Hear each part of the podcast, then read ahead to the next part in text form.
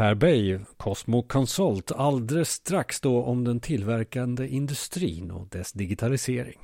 Passar bra i digitaliseringens podcast Effekten. Jag är Jonas och välkomnar dig in om du inte har varit här förut. Effekten.se kan du också besöka. Där har vi våra avsnitt eh, och våra rekommendationer. Bland annat en eh, live-podcast där som finns där dygnet runt och tar dig vidare med vårat val utav eh, de avsnitten som vi tycker kan ge dig effekt. Varje avsnitt i denna podd är ungefär 20 minuter. Tipsa oss också om vår nästa gäst på e-mailadressen info effekten.se. Och det här med tillverkande industri och affärssystem och de systemen som finns i, i, i den här branschen. Ja, den diskussionen har varit igång i många, många år. Och vi ska väl försöka att summera lite vad vi har sett de senaste 25 åren. Men vi fokuserar lite på vad vi är här och nu och i framtiden. Det är ett avsnitt inspelat i februari 2023.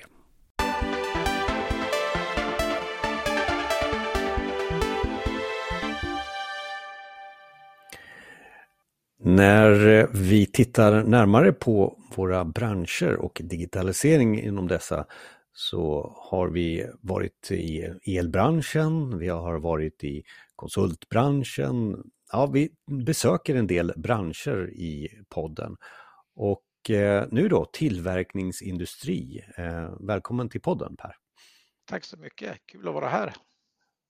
Och jag menar, nu får vi ta den breda frågan först. Alltså, att, vad, vad, vad, är din take där på vad, digitalisera tillverkningsbranschen? Alltså berätta lite, vad, vad är dina tankar i, i, i det? Vad, är det för dig?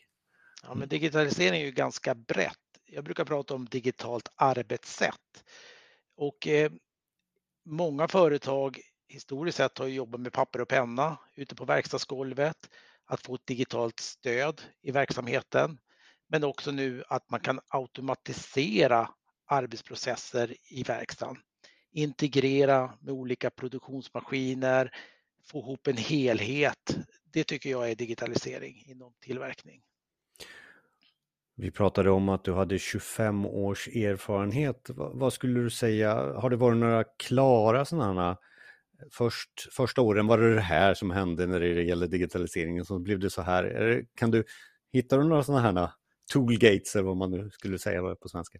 Mm. Ja, men när jag började för 25 år sedan, alltså företaget hade inte internetuppkoppling.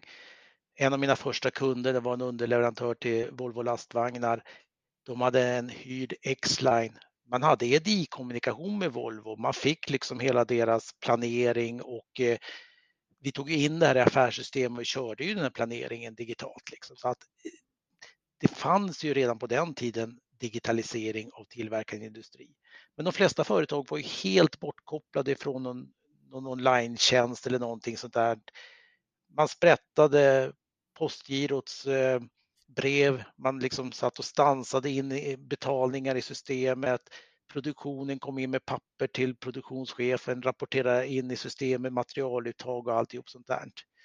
Eh, så det är ju någonstans där företagen var för 25 år sedan. Sen har det ju kommit internet, man kopplar upp sig till online vi får EDI till kunder, leverantörer i logistikflödena. Eh, ja, det har hänt fantastiskt mycket saker under de här 25 åren i digitalisering och idag är liksom det elektroniska fakturer, det är EDI-beställningar, leveransaviseringar, eh, transportadministration som är integrerade i lösningen. Så att det är ju där vi är någonstans idag och i framtiden så kommer vi säkert ha också AI-tjänster som kommer hjälpa till i de här processerna.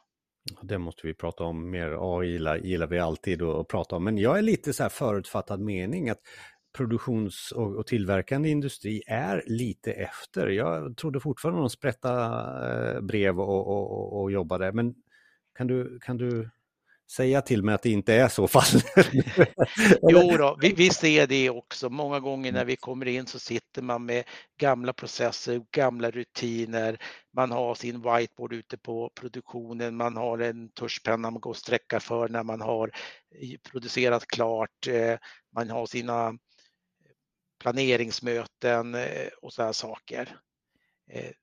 Sen andra kunder har kommit längre. De har liksom terminaler och rapporterar förbrukning och utflöden och har spårbarhet och sådana saker med handdatorer på lager som plockar material till produktionen och rapporterar ut. Så det ser jätteolika ut inom olika företag. Och, och, många har ju, alltså man kanske har ont som jag försökte måla upp där då, men om vi går över lite till att prata om goda exempel först då, eh, så, så, kan vi vända och vrida på det då. Men, men, men goda exempel som du ser hos eh, era kunder eller vad du har sett ute i, i just tillverkande branschen, vad, vad har man lyckats med och vad, vad vad pekade du på så att det var bra digitalisering? Eh, vad skulle du säga? Ja, men vi har ju företag som jobbar i olika typer av tillverkande branscher. Eh, allt ifrån diskret tillverkning till processtillverkning och till projektbaserad tillverkning.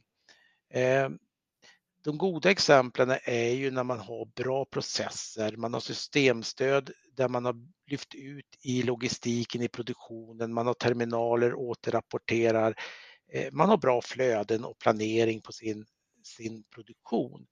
Eh, då har man ju kommit långt. Ja, men, men alltså flödet för dig är alltså du har ett affär, för, för man kan ju bryta ner i system också. Man kan ju säga mm. så här, mm. Flödet har, har, det är ett affärssystem, det är ett medsystem, det är ett lönesystem, det är ett planeringssystem. Menar du på att en god digitalisering för dig det är när man har fått ihop det eller har man ett system? Eller, alltså... Ja men precis, att eh, man jobbar i ett gränssnitt, man rapporterar sin produktionstid, man materialuttag, eh, man har sin planering på samma ställe. För det finns ju maskinnära system, mässystem som du nämner, som har, har liksom koll på det som är maskinnära i produktionsplaneringen då.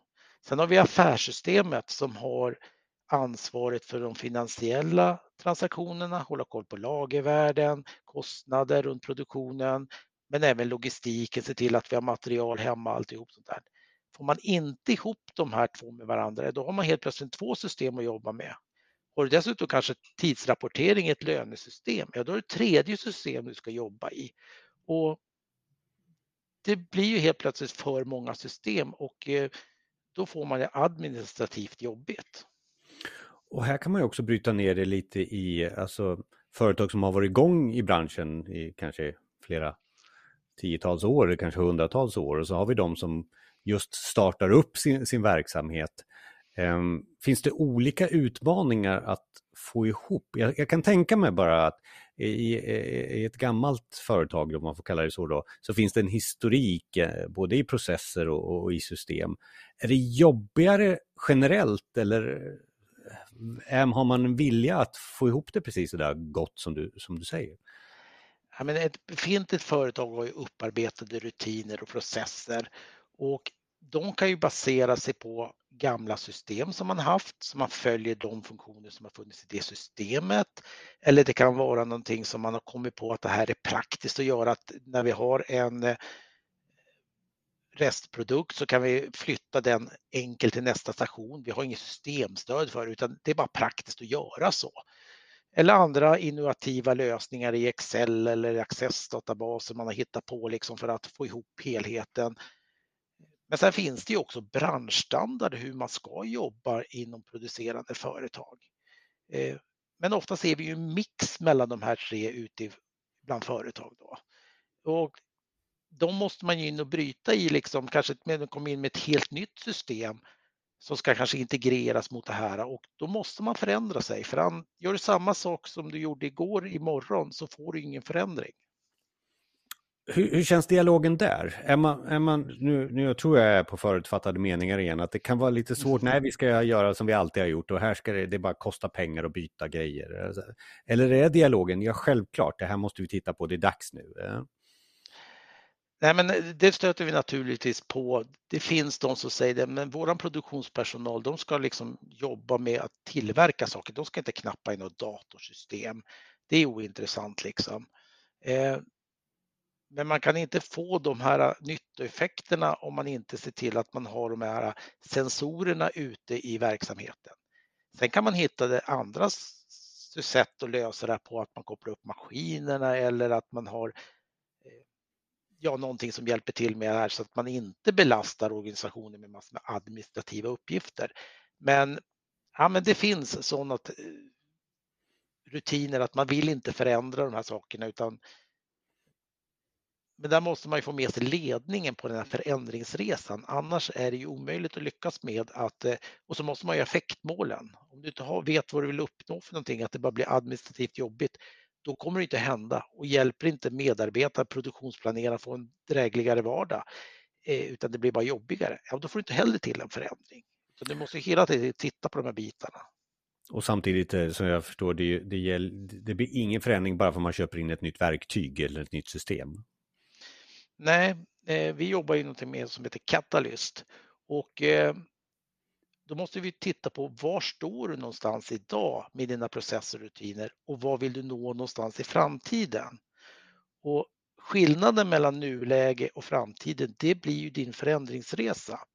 Och där måste du göra ett antal initiativ som ska stötta medarbetarna i sin vardag och stötta företaget att uppnå nya processer eh, och få förhoppningsvis bättre effektivitet i sin vardag. Då. Och då då på andra sidan så är det de här snabbfotade nya företagen, startup, de bara tar allting ni säger med hull och hår och sen bara så är de det absolut bästa exemplet.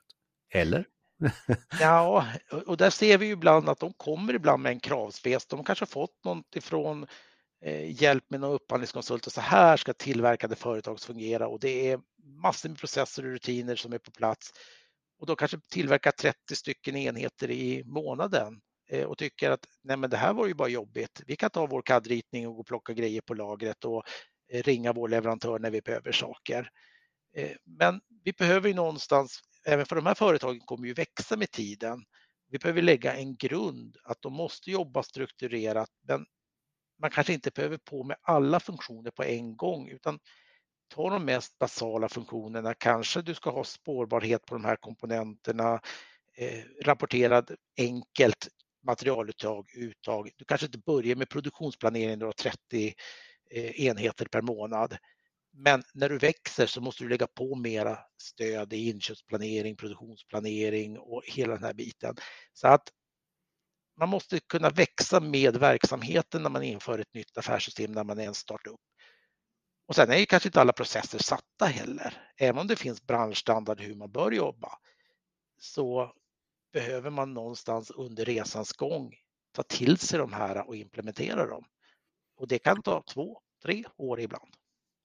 Hur tycker du dialogen går? För att jag tänker mig in i också att du kan betraktas som att du kommer med ett system. Du är bara den systemleverantören vi behöver för att komma vidare här vi, när du har gjort ditt jobb så, så, så, så, så kör vi. Eh, eh så.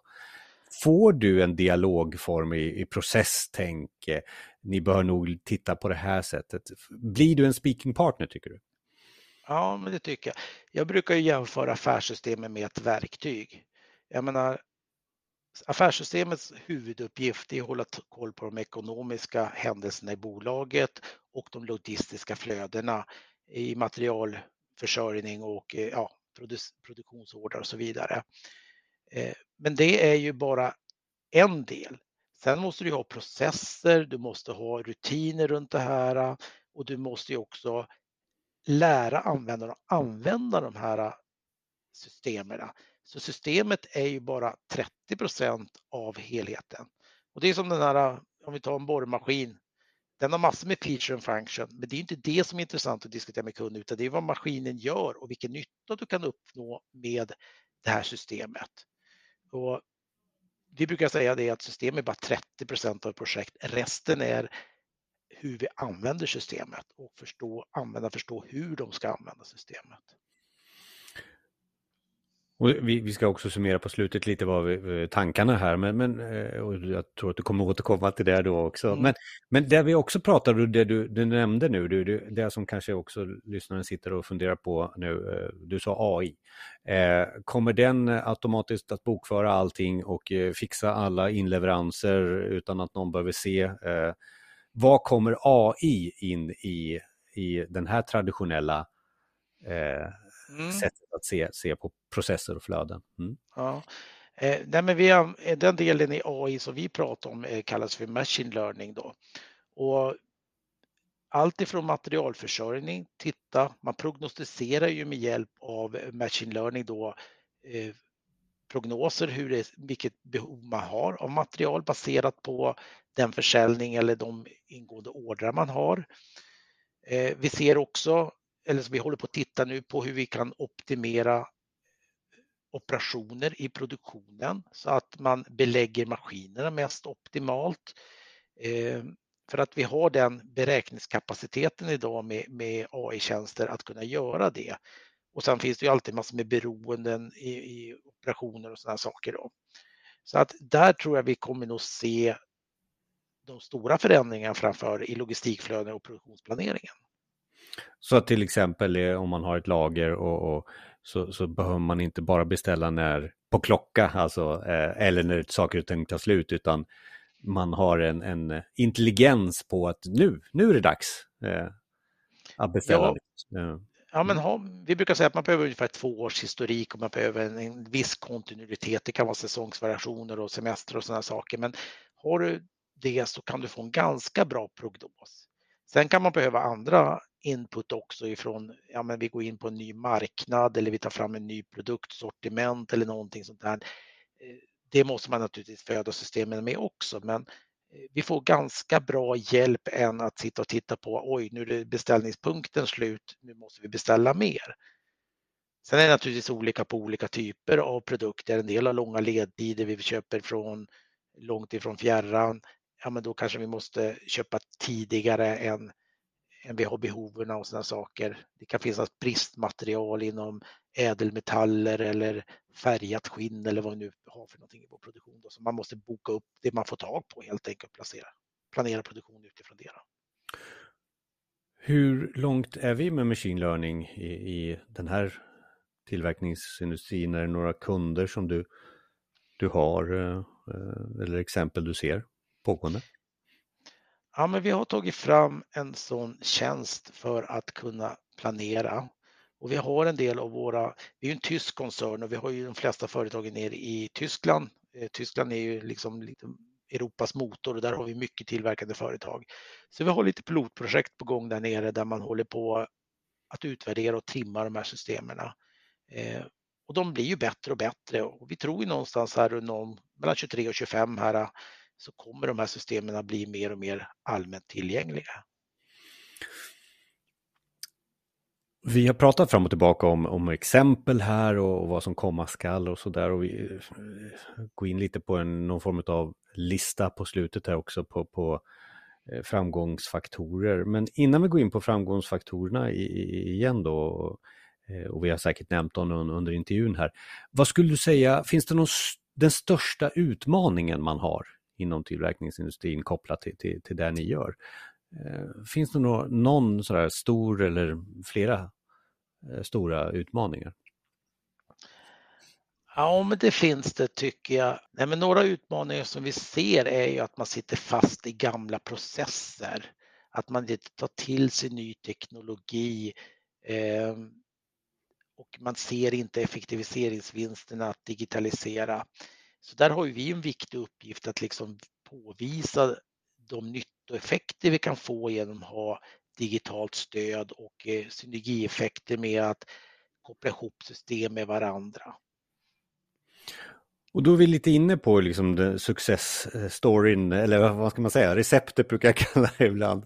Eh, vad, vad, skulle du ta där, där då, eh, för att ge lyssnaren nu en, en, en sista sådär, jag lyssnade på en kund häromdagen och han sa det att vi valde inte best of breed-lösning, det vill säga bästa systemet för det, det och det, utan vi valde best of plattform. Och med det menar man att man har då en systemplattform där man har alla applikationer som pratar med varandra, de är ihopkopplade. Det kan vara olika applikationer men de är integrerade och delar informationen. Eh, så att man inte sitter på silosystem och får massor med administrativa lösningar utan och här pratar vi inte bara eh, affärssystemet och produktionssystem. Det kan vara säljsystem, eh, analysverktyg, allt det här som kan ligga i en plattform då för att man ska få ett homogent system. Då. Och du nämnde också som jag tror eh, är en bra grej det här med att analysera vad vi är idag. Katalyst kallar ni det eller vad, eh, så? Ja, det mm. vi bygger våran katalyst på Microsofts eh, katalyst där man jobbar med just förändringsledning. Där vi tittar på var står du idag någonstans? Var ska vi ta oss någonstans? Och de initiativ man behöver göra. Och då kommer man ju ganska fort fram när man börjar prioritera de här äh, olika initiativen att det finns en del low hanging fruit där äh, man ganska snabbt kan implementera en lösning som är snabbt på plats till, till en ganska rimlig peng. Sen kan det vara lite mera eh, större investeringar som kräver både större förändringar och kostnader och eh, tar längre tid att göra. Men då kan man ju ta dem lite längre fram, men att man ändå börjar med det som ger snabba vinster och effekter i verksamheten. Och så, så nämnde du det och det är väl också ditt slutord att allting handlar väl inte om system. Var det 30-70-regeln eller vad, berätta lite, vad var det för något där? Nej men så är det ju att eh, vi ser ju systemet som ett verktyg. Men oavsett vilket verktyg du har, om du inte har bra processer, rutiner och kunskap hur du använder det här systemet så kommer du aldrig kunna använda det på mest effektiva sätt. Du kan jämföra till exempel en snickare som är jätteduktig med spik och hammare. Men vill han bli effektivare då behöver han kanske investera i eh, tryckluftpistoler och eh, kompressorer och eh, ganska dyra investeringar. Men då kan han bli mycket effektivare när han har lärt sig använda de här verktygen. Men förstår han inte hur de fungerar så är de helt värdelösa. Och sen ser vi ju då att eh, idag kan man hyra sådana här lösningar så att även om de kanske för några år sedan kostade flera hundratusen att investera i så idag kan ju även mindre företag få tillgång till de här mer avancerade systemen till en lägre kostnad och det är ju lite de här molntjänster och cloud liksom där man betalar en hyresmodell helt enkelt. Så det är, vi har inte de här stora investeringarna längre för att faktiskt få ganska avancerade funktioner. 20 minuter går snabbt. Hoppas också att 20 minuter för dig som lyssnar har gett dig några infallsvinklar. Eh, ska uppmana också att i det blogginlägget som finns direkt nu i din podcastspelare så finns det förstås, förstås då kontaktuppgifter till, till Per och lite av det vi har eh, pratat om, eh, lite länkar, eh, lite mer info, lite video säkert som, som, eh, som, som finns från ditt håll. Eh, eh, jag får tacka så mycket för pratstunden. Tack så mycket och eh, som sagt jag finns på LinkedIn. Det går att följa mig där och kontakta mig där också. Tack. Tack.